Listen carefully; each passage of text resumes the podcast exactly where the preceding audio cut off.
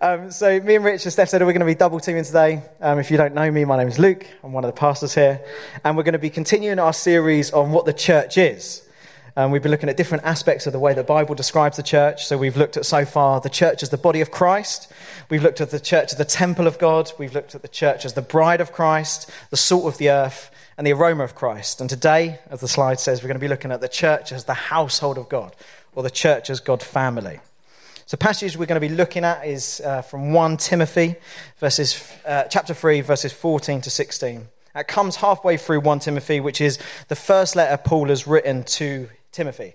Timothy was essentially like Paul's like young apprentice or kind of someone he'd assistant, someone would be going with him, and he'd left him in Ephesus to look after the church whilst he went on to Macedonia. And he's written a letter back to him to say, this is the things that you need to guard the church against, and this is how you should set it up. It's a big task for like a young apprentice, but he sort of is giving him lots of instructions. Now, the passage we're going to read comes just after he's explained sort of the leadership structure.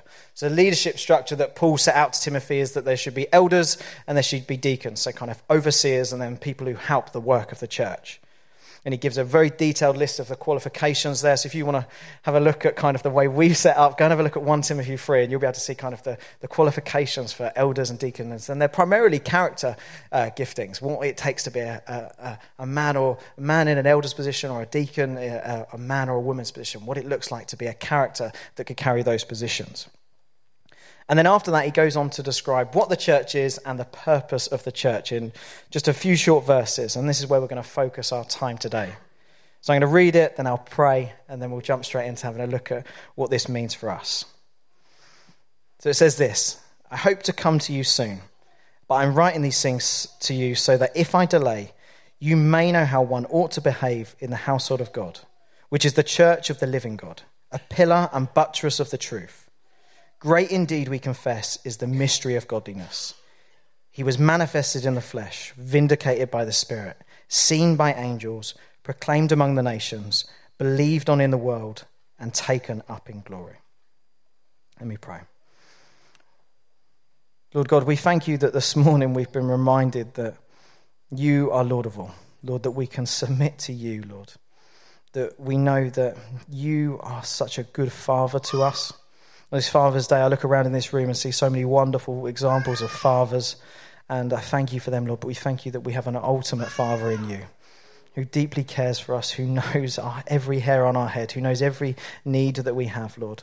And I pray, Father, would you help us by your Spirit this morning to understand your word in a fresh way, to understand what it is to be your household. Amen. Amen. So in this bit of the verse, Paul is, sort, is setting out that he explains to Timothy how the church might behave and what its purpose is, and that's to be a pillar and buttress of the truth. So I'm going to look at the kind of what the household bit and then the pillar and buttress, if you don't know what a pillar and buttress is. Uh, the description of where Paul is describing as the household of God is essentially where he's explaining that this is God's family. We are God's family. And then uh, what it takes to be part of that family is that we've believed in Jesus, we've repented of our sin, and we've been baptized in water and spirit. And therefore, we are adopted into his family. And the rest of the letter, yeah, he explains how people ought to behave. Now, you might know, you would recognize this, I reckon, that in every household, families have ways of behaving. Whether it's articulated or not, you will be able to look at your own family and think, we do this, we do that. It might not have ever been written up on a blackboard or something like that, but you'll know by the way that your parents set an example that that is the way you should carry yourselves in your household. You might hear things from your parents like, we don't do that in our family. We don't do that. That's not what we're about. That's what it means to be part of a family. So even in mine and Sarah's marriage, God has created us. He's, he's created us uniquely. He's brought us together in marriage as one. And then we set family values that we want in our family. So Isabel and Sarah's pregnant at the moment, and that, that little boy coming into our family, we will be nurturing them in a way that the values that we believe are really important. And then also in the Bible, it sets out really clearly that part of the role of a, a man in a marriage is to be the head of that family. That doesn't mean that I rule over Sarah. Um, it means that we collectively are responsible. But, uh, well, no, let me change the phrasing there. I am responsible as head of the family. Ultimately, the responsibility falls to me. The decisions we make, the tone we set, and all that. That is my responsibility to make sure we carry it through. But me and Sarah make those decisions together. So when we, we're talking about headship, it's not supposed to be like something that is uh, oppressive. It's supposed to be something that is releasing. Andy Catuli talked about it so beautifully a few weeks ago as the church as the bride of Christ. And this beautiful image of husbands, hus- uh, uh, wives submitting to husbands and husbands laying their lives down for the women. It's almost like this beautiful thing of submitting and leading. So just be encouraged by that. When we talk about headship, it's not supposed to be an oppressive thing, it's supposed to be a releasing thing for the family. So in mine and Sarah's family, there's a few ways that we have sort of it sort of has happened because of the way we've been brought up, and we don't have it necessarily written up. But there's a few things that we set that we know we want people to feel when they come into our household. Just to give you a few examples, just so you sort of get the things that we might be talking about. We want, to, we want people to know that they're always welcome and that that is never an inconvenience to us. We want to be generous with all that we have our money, our time, our food, our possessions. And we want to go out of our way to help others in need, no matter of the perceived inconvenience to us. You see, they're quite broad, but they help, they help set a tone for the decisions we want to make. They help set a tone for how we parent, for how we draw people into our home, how we give generously. The key things, these are key values that we want our children to one day replicate. And if someone was to come and live in our household, we would want them to carry those values, to know what they're about and begin to carry them. So that's what we would, that's when Paul is talking about God as the head of the household. It's about these family values. This is what it looks like. Now, here at Rev, how that plays out is God has appointed the elders. So Steph said it's me, Steph, and Rich currently are the elders of the church, or the overseers, or the fathers. And um, first and foremost, this is God's church. Revelation Church is God's church. It's not our church. We have been given what is described in the Bible as a noble task to oversee it. It doesn't mean we are to lord over this. We are, we are very much doing it under God's leadership. And what that looks like in practice is we spend an awful lot of time going to God asking for wisdom and insight on where He would like us to lead this church. We, we look to Him for the tone we should set, the principles we should put in pray, place. We pray a lot. We search the scriptures saying, God, what would you have us do in this situation? And it means that we know that we are following God's lead. So we, yes, we lead the church, but we follow. Trust us. We, we, had a, we had a few days away this week, and we spent half the time just really seeking God, saying, "God, we don't know what to do. Would you help us? Would you lead us through in this situation?" Now, you would have heard it, I think Steph even said today, if you're part of the family here at Rev, what does that mean? We recognize that we say it a lot. Most weeks, if you've been here the last couple of months or, or even years, you hear nearly every week we talk about what it means to be part of the family of Rev. So we thought it'd be good to actually articulate some of the key values that we would say it means.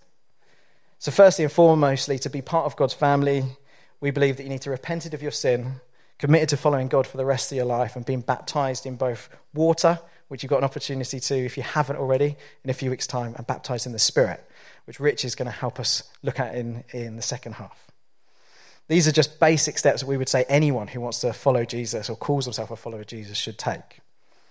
And then, as part of the family at Rev, we would say there's some key values that sort of make it clear that you are part of the church here. And we would sort of summarize them in three words, which are belong, give, and serve. Belong, what it looks like in practice, is means that you're committed to meaningful fellowship. Whether that's in running partners and GCs and friendships, that's committed to one another. If you're new, get stuck in. If you're old, draw people in. Let's belong. To, let's learn what it is to belong. We give. We are committed to giving out of our finances to help advancing the work of the, the church in North London and across the world. We give because we recognize God has given it to us and we love to pour back in to see his kingdom advance. Let's not store up treasures here. Let's store up treasures in heaven, yeah?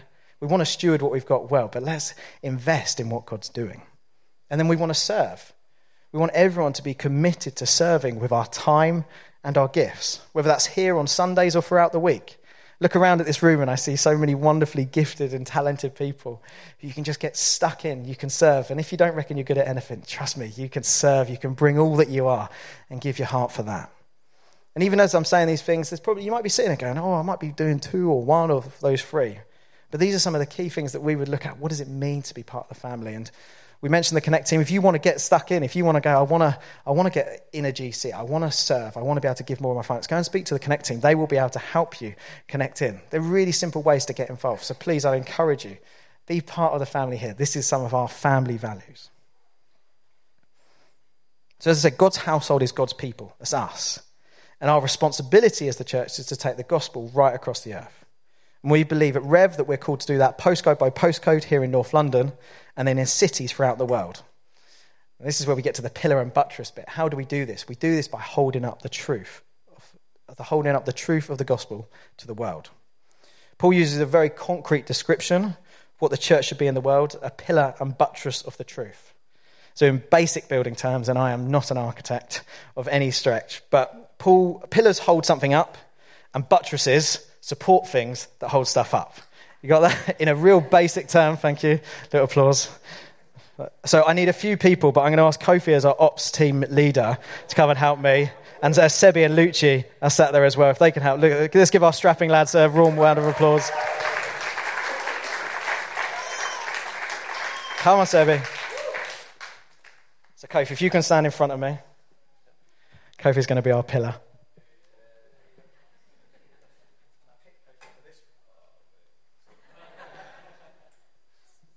So, Kofi, if you can hold that as high as you can above your head.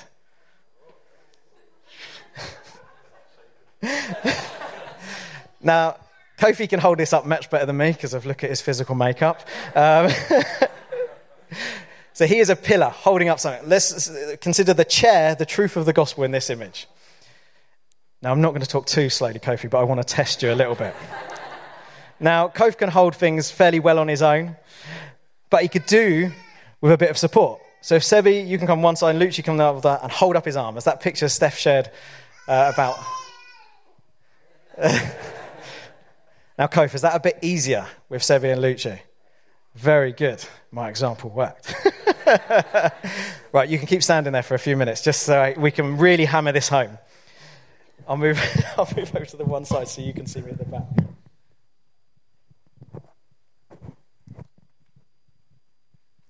Very good. Now, in this example, Paul uses the truth of the gospel as the thing that we are to hold up. Now, the beauty that I find in this is that Jesus is the foundation of the church. Everything we do is built on Jesus. But our, our mission, essentially, is to hold up the truth to the world. We build upon Jesus, and he's our sure footing. But then our responsibility is to hold up the gospel. Now, if you notice, these guys, Kofi is, would struggle to focus on anything else but holding up this chair at the moment. If I started to hand him a glass of water, he would not be able to do it. Yeah, this is where his focus is. It would be very hard for these guys to be sidetracked. And we as a church, this is what we want to be. We want to find it hard to become sidetracked because we're so focused on holding up the truth of the gospel to the world. You can put the chair down now, guys. Let's give him a round of applause.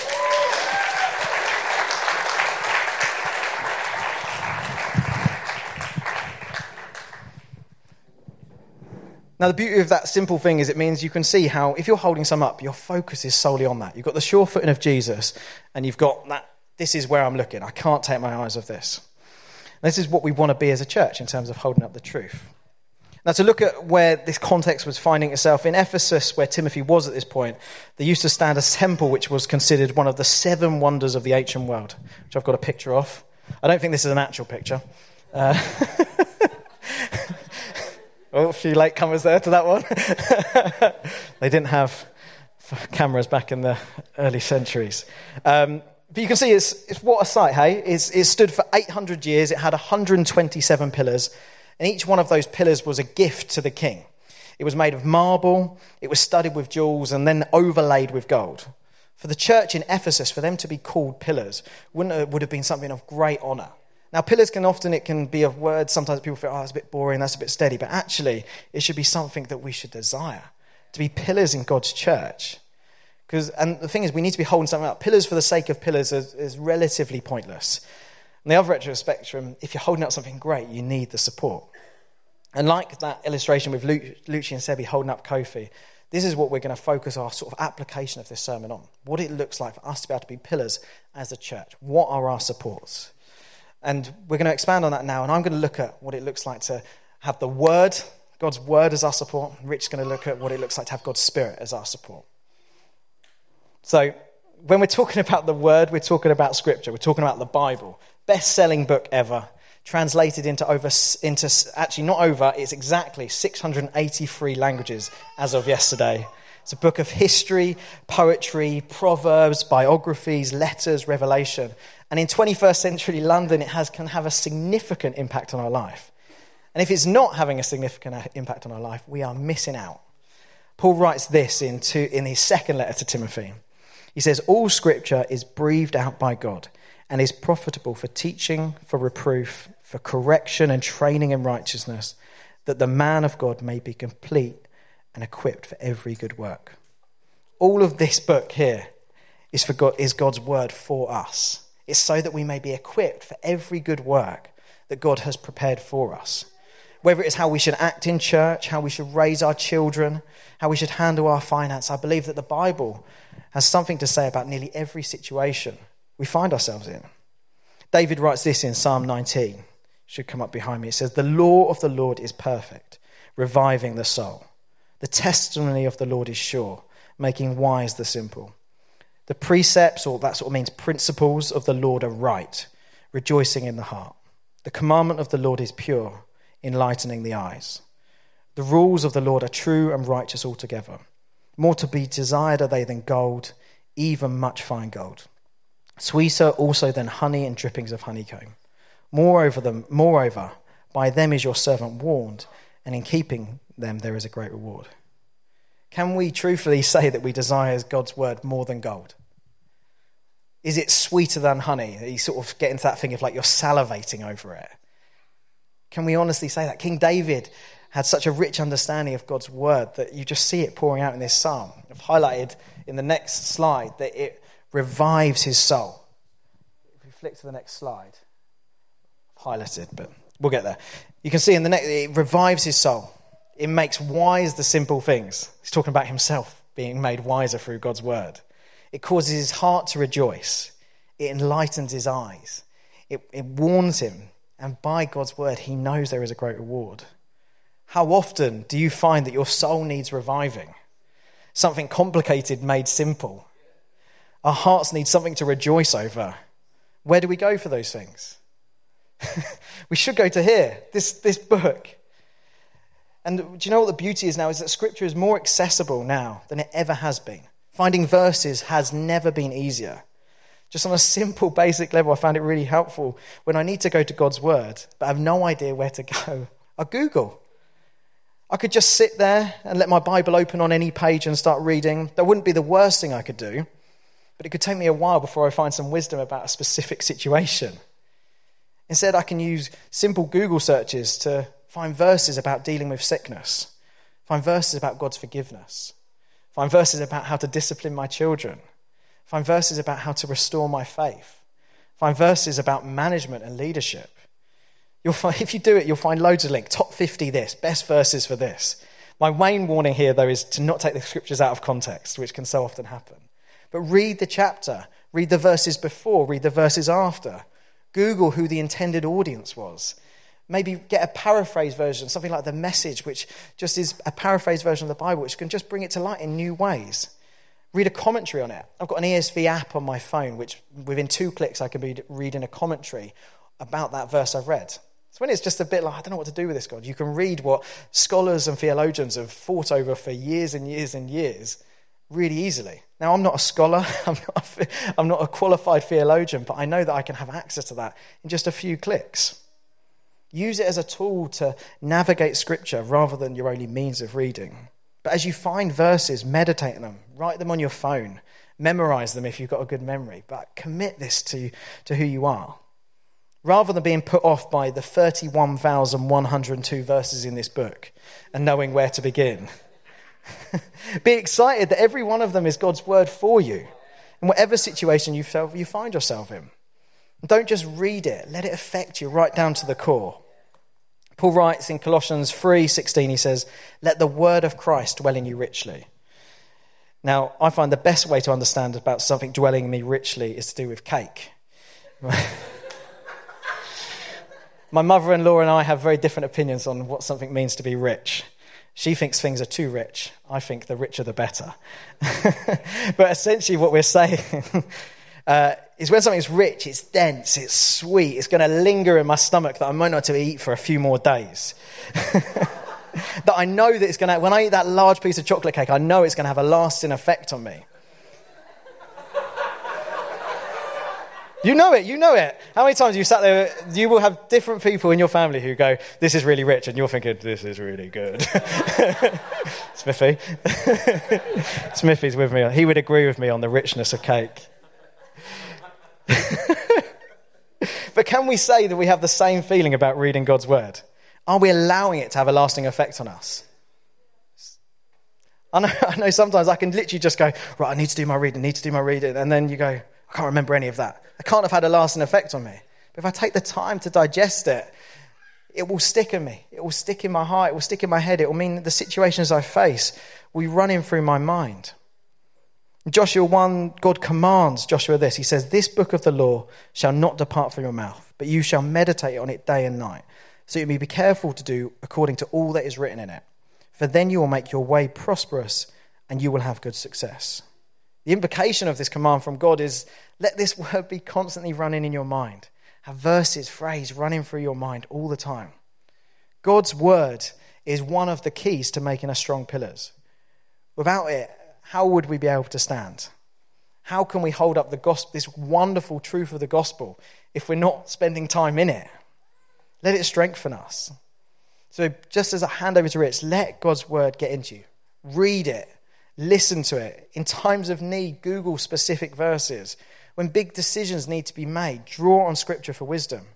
When you read something about who God is that blows your mind, send it to a friend. Text your GC or your running partners. Let's be a church who understands the privilege of having God's word available to us, who desire it like that's taste of honey, and who let it affect our lives. And just a basic thing don't just carve out or squeeze time to read your Bible, prioritize it. Prioritize getting into his promises. It will strengthen and equip us for the task of being pillars of the truth. And I give hand over to Rich. He's going to help us with what it looks like to be people of the Spirit. Let's give Rich a warm welcome.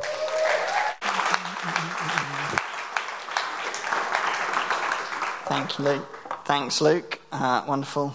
Yeah, we thought it would be seamless if I had the mic, the headset Britney thing, um, but uh, it wasn't quite so seamless. Doesn't matter. Um, wonderful. So yeah. So I'm going to pick up with the Spirit. And um, so we've been looking at um, the Word, the Word dwelling in us richly.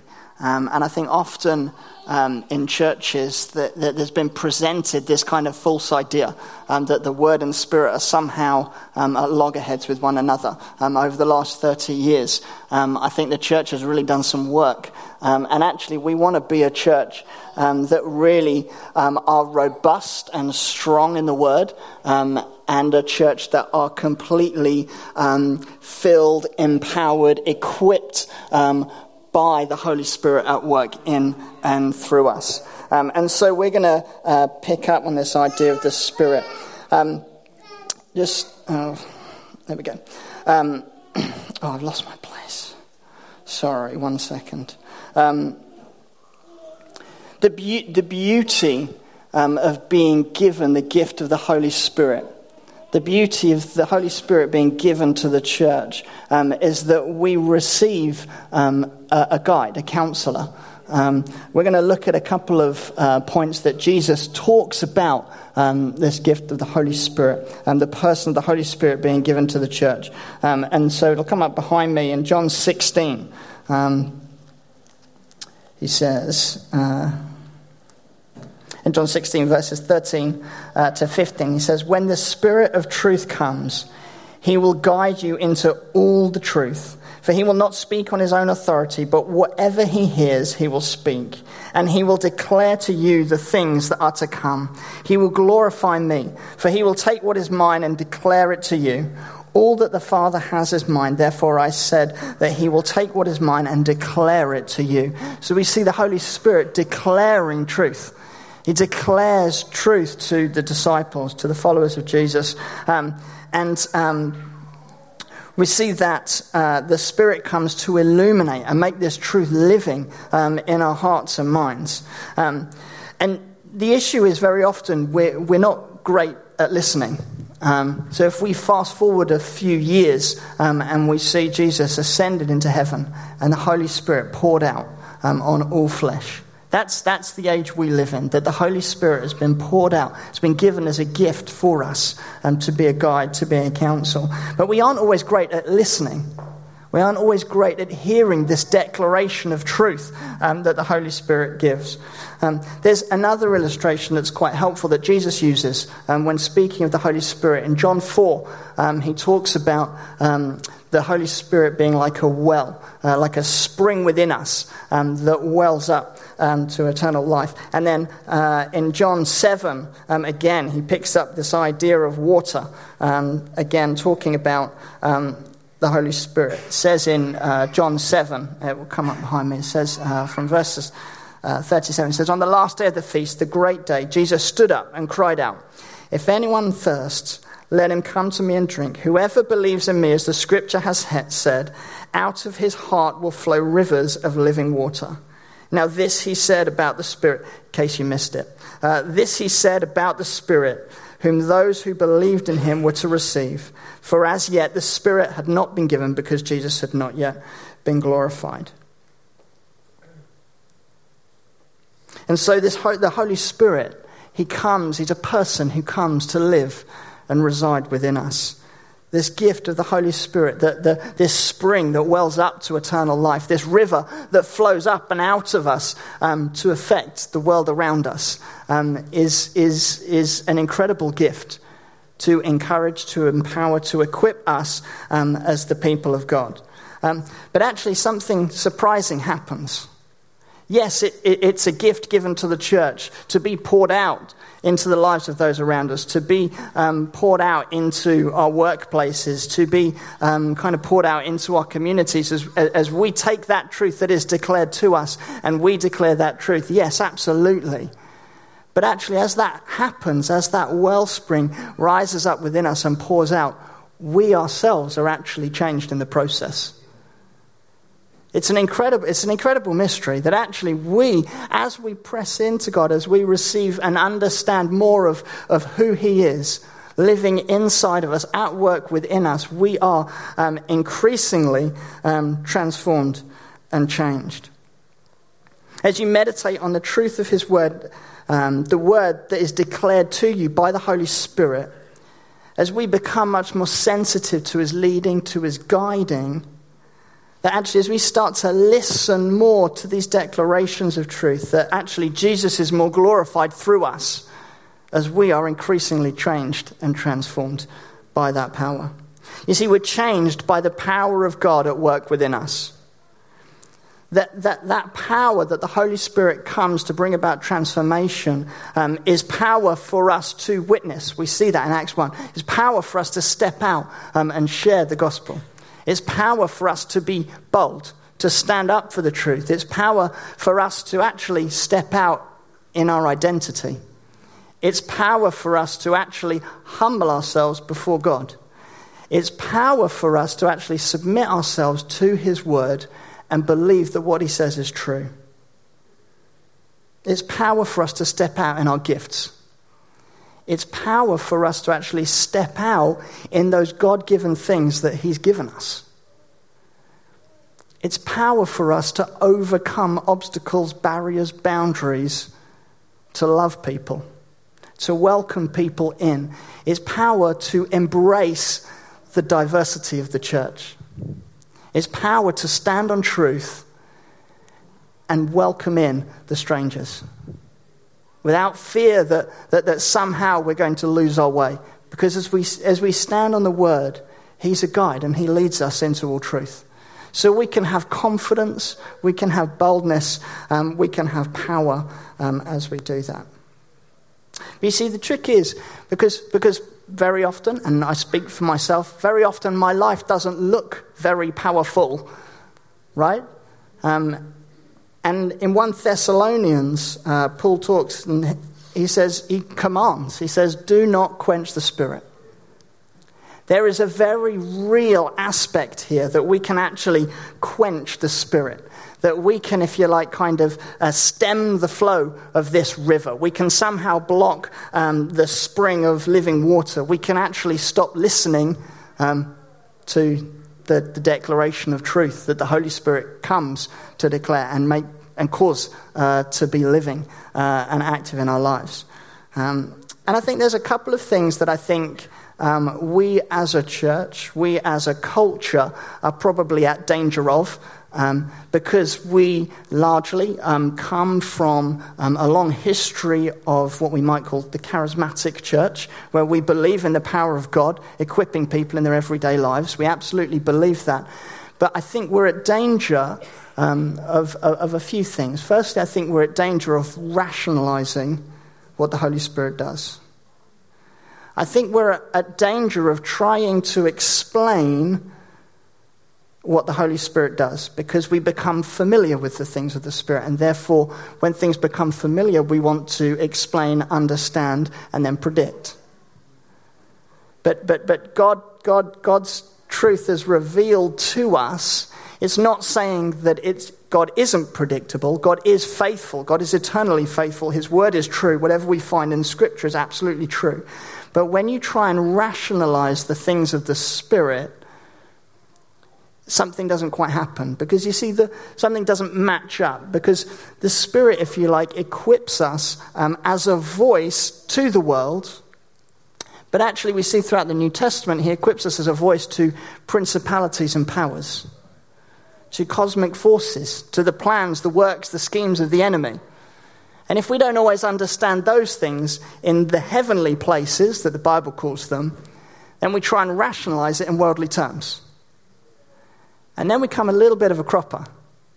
Because what happens if something doesn't quite match up or quite line up? And I think for many of us in the room who perhaps would be familiar um, with, with, with, with the power and the work of the Holy Spirit, um, those who would say we've been baptized with the Spirit, those that walk in the power of that um, in our daily lives to be transformed and changed. Actually, we can, if we're not careful, we can start to try and rationalize the work of the Spirit.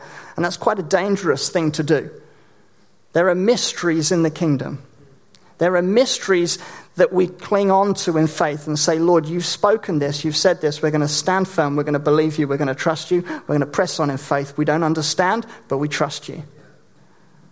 That's incredible faith. Second of all, um, and we did a series on this, I think very often the rivers, those, um, sp- that spring of living water can get blocked. Um, we did a series back in Jan- January last year, um, removing the rocks. Essentially, getting some of those things out of the river so that the Holy Spirit at work in us can flow.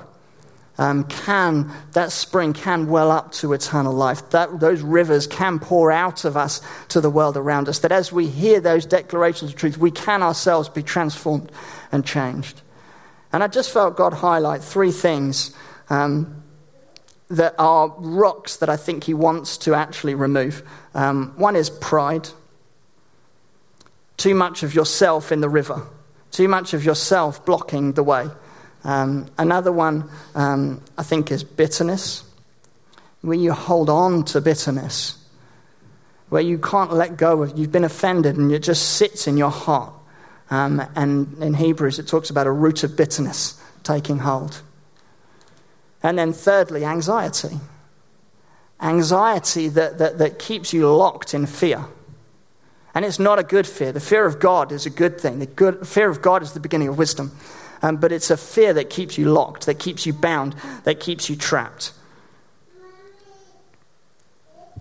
And maybe we'll come back to some of those things a little bit later. But um, the third thing is actually time. It's very practical. Time. We just don't make time to listen. We don't take time to meditate on God's word.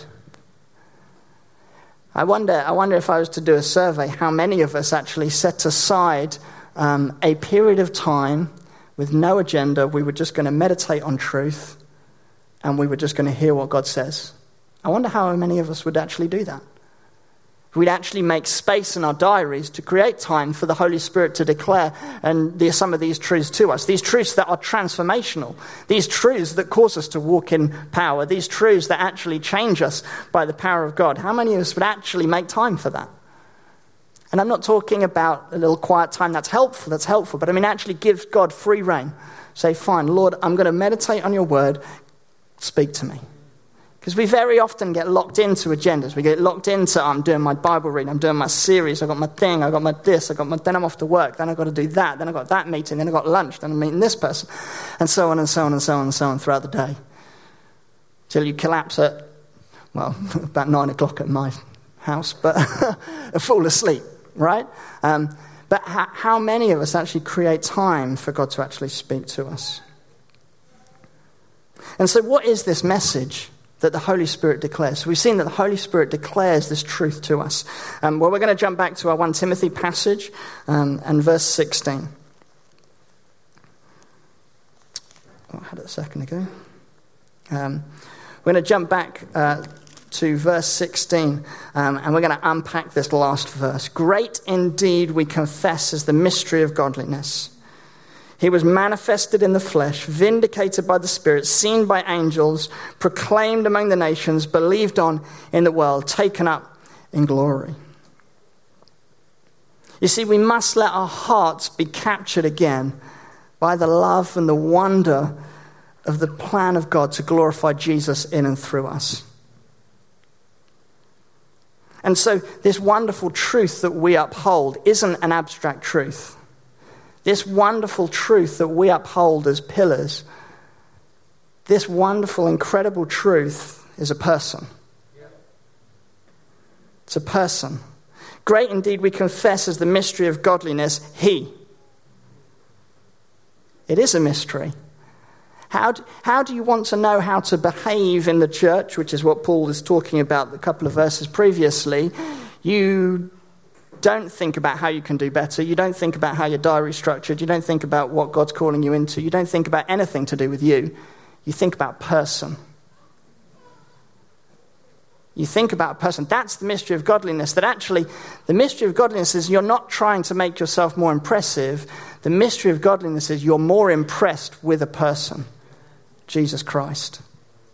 That actually, as we fix our attention and our gaze on Him, that we are increasingly um, transformed and, and, and we understand and know more how to play our part as we fix our eyes on a person, as we take our eyes off of ourselves.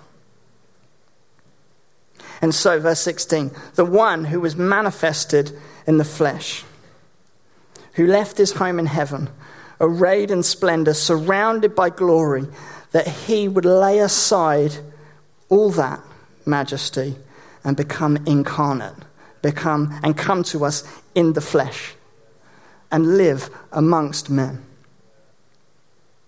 The one who was vindicated by the Spirit. That word vindicated just means evidenced or proved by the Spirit. Proved to be full of truth in Romans uh, 18, uh, Romans, I haven't even got 18 on my.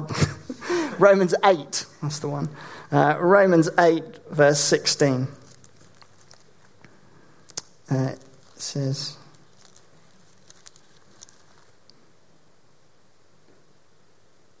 The Spirit Himself bears witness, give ev- gives evidence, vindicates the Spirit Himself bears witness with our spirit that we're children of God. The one uh, who was seen by the angels. The angels looked on and they watched as he voluntarily took on flesh. The one that the angels had been praising, glorifying, worshipping for millennia throughout the ages. They saw this one come and walk on the earth. They saw him rejected. They saw him endure hatred. They saw him unjustly convicted. They saw him eventually beaten and put to death in our place. Taking on the sin that you and I should have owned. He took it on himself. The Bible says sin is like a stain. And to think the angels watching on, thinking, what on earth is going on? This one who should be praised and glorified and, and, and, and lifted higher than any other name, now bruised, beaten, and killed on a cross And then the wonder the angels saw him three days later rise again. They saw him defeat sin, they saw him defeat death. They see him ascend, they see him return to heaven, where he now receives more praise and more glory as he made the way.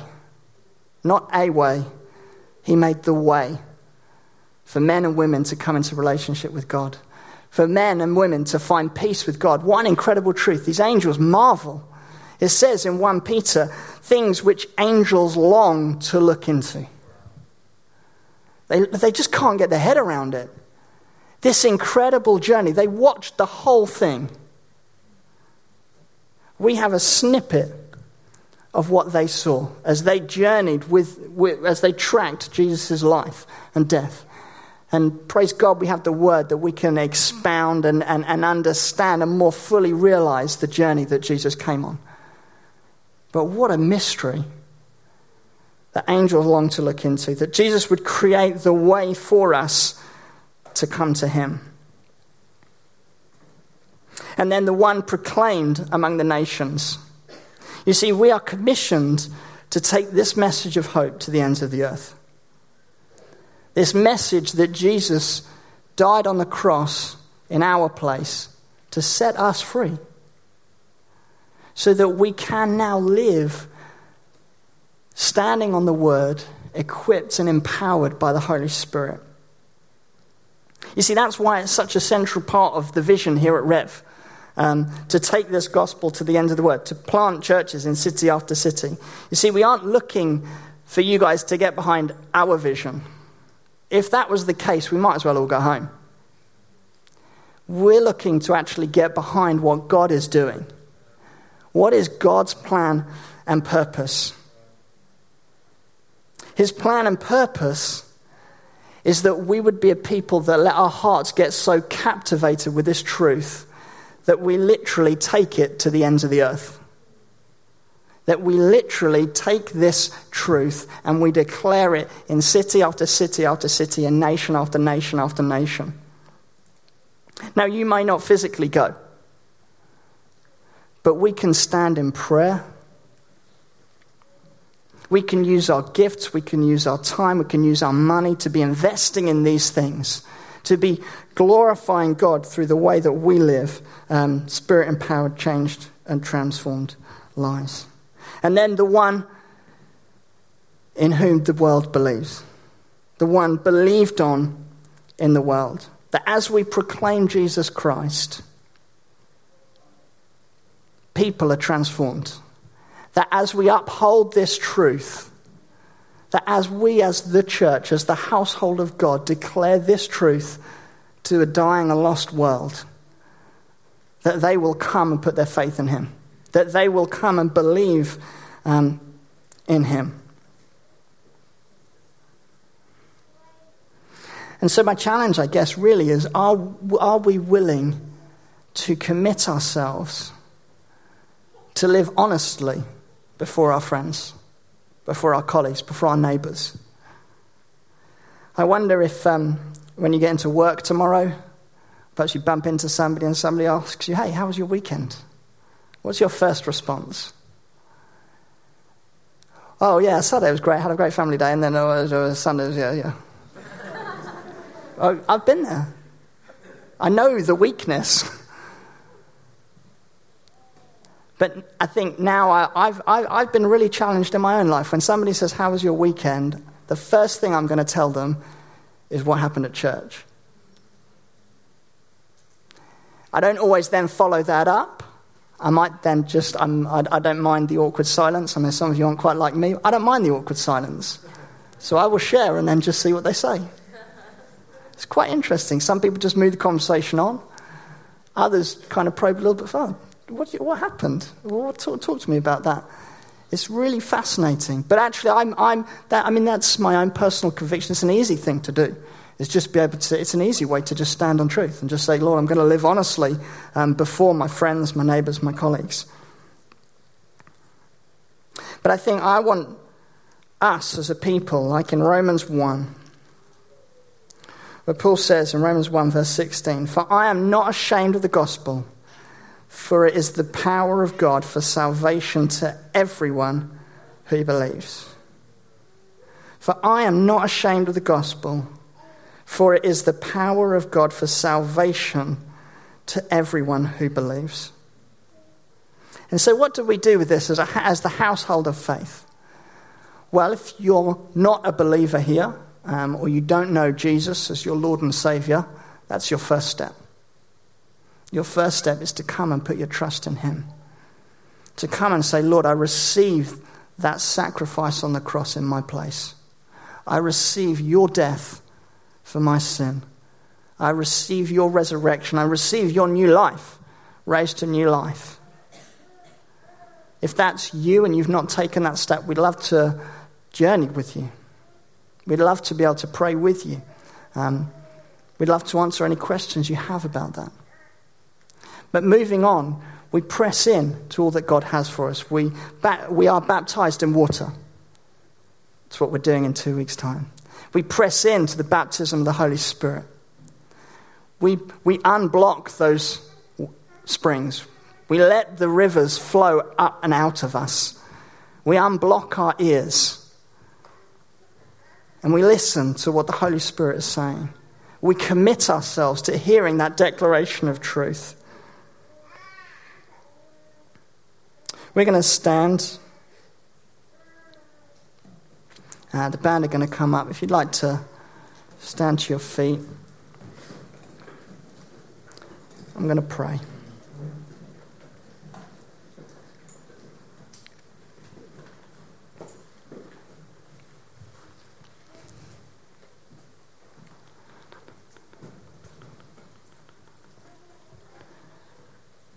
I just feel um, I feel like um, I feel like there are numbers in the room, um, and and it feels like you've hit a bit of an impasse, um, and it feels like you just even in your own uh, Christian walk, you just feel like you've stagnated a little bit, um, and you just feel that.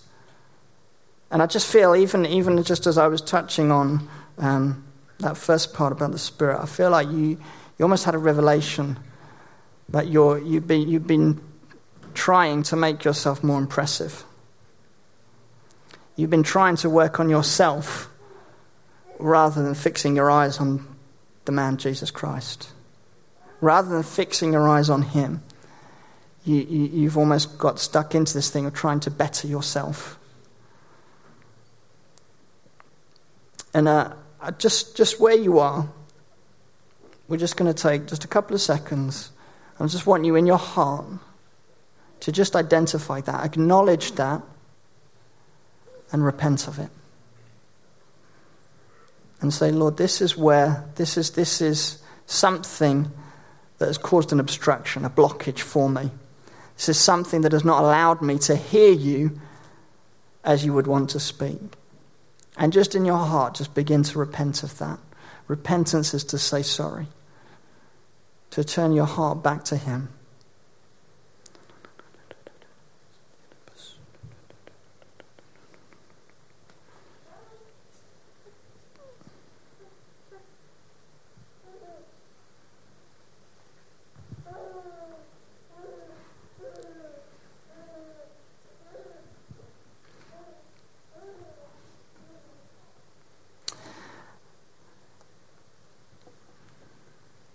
And I just feel some of, some of those people, um, and I feel like there's numbers of others in the room as well, uh, where you just need to press into God. You need, you need a fresh uh, filling of the Holy Spirit. You know that you've been running on empty, you've been running dry, um, and you just need the Holy Spirit, those springs of living water, that truth um, to be declared for those ears to be unblocked. Just, just where you are, just want you just to lift your hands.